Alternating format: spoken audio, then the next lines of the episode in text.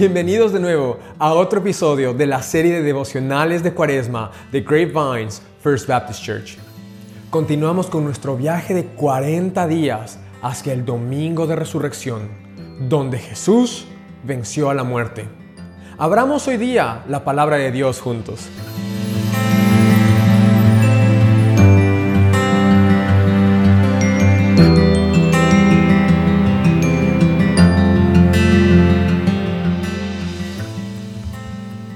¿Quién de ustedes, si su hijo pide pan, le da una piedra, o si pide un pescado, le da una serpiente?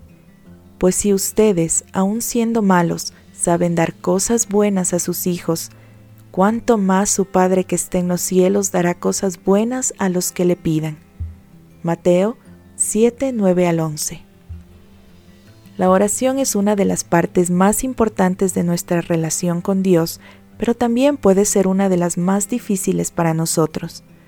Podemos encontrar muchas excusas de por qué nuestra vida de oración es deficiente. Estamos demasiado ocupados, no sabemos qué decir, sentimos que Dios nunca responde nuestras oraciones y la lista continúa. ¿Por qué nos convencemos de no tener conversaciones con aquel que abrió un camino para que pasemos la eternidad con Él? Las escrituras nos dicen una y otra vez que Dios quiere escuchar de nosotros y quiere que levemos nuestras oraciones hacia Él. Mateo 7 nos dice que cuando oramos, el Señor nos escucha y responde nuestras oraciones.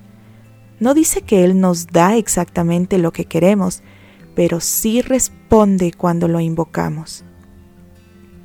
Puede que sientas que te falta tu vida de oración o que no sabes qué decir cuando oras, pero Dios solo quiere saber de ti. Él conoce tu corazón y el Espíritu Santo intercederá por ti, pero debes llamar. Señor, creo que tu palabra es verdad y que escuchas mis oraciones. No siempre sé qué decir o cómo preguntar, pero elevo mis oraciones a ti Oro para que tu voluntad se haga en cada situación porque sé que tu camino siempre es mejor que el mío.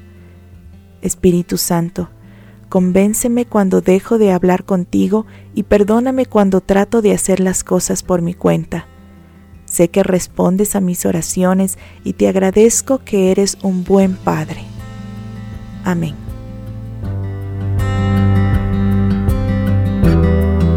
Gracias por acompañarnos en la lectura de hoy. ¿Qué te pareció? Estamos deseosos de saber si tú tienes preguntas y cómo Dios está hablándote con el mensaje de hoy.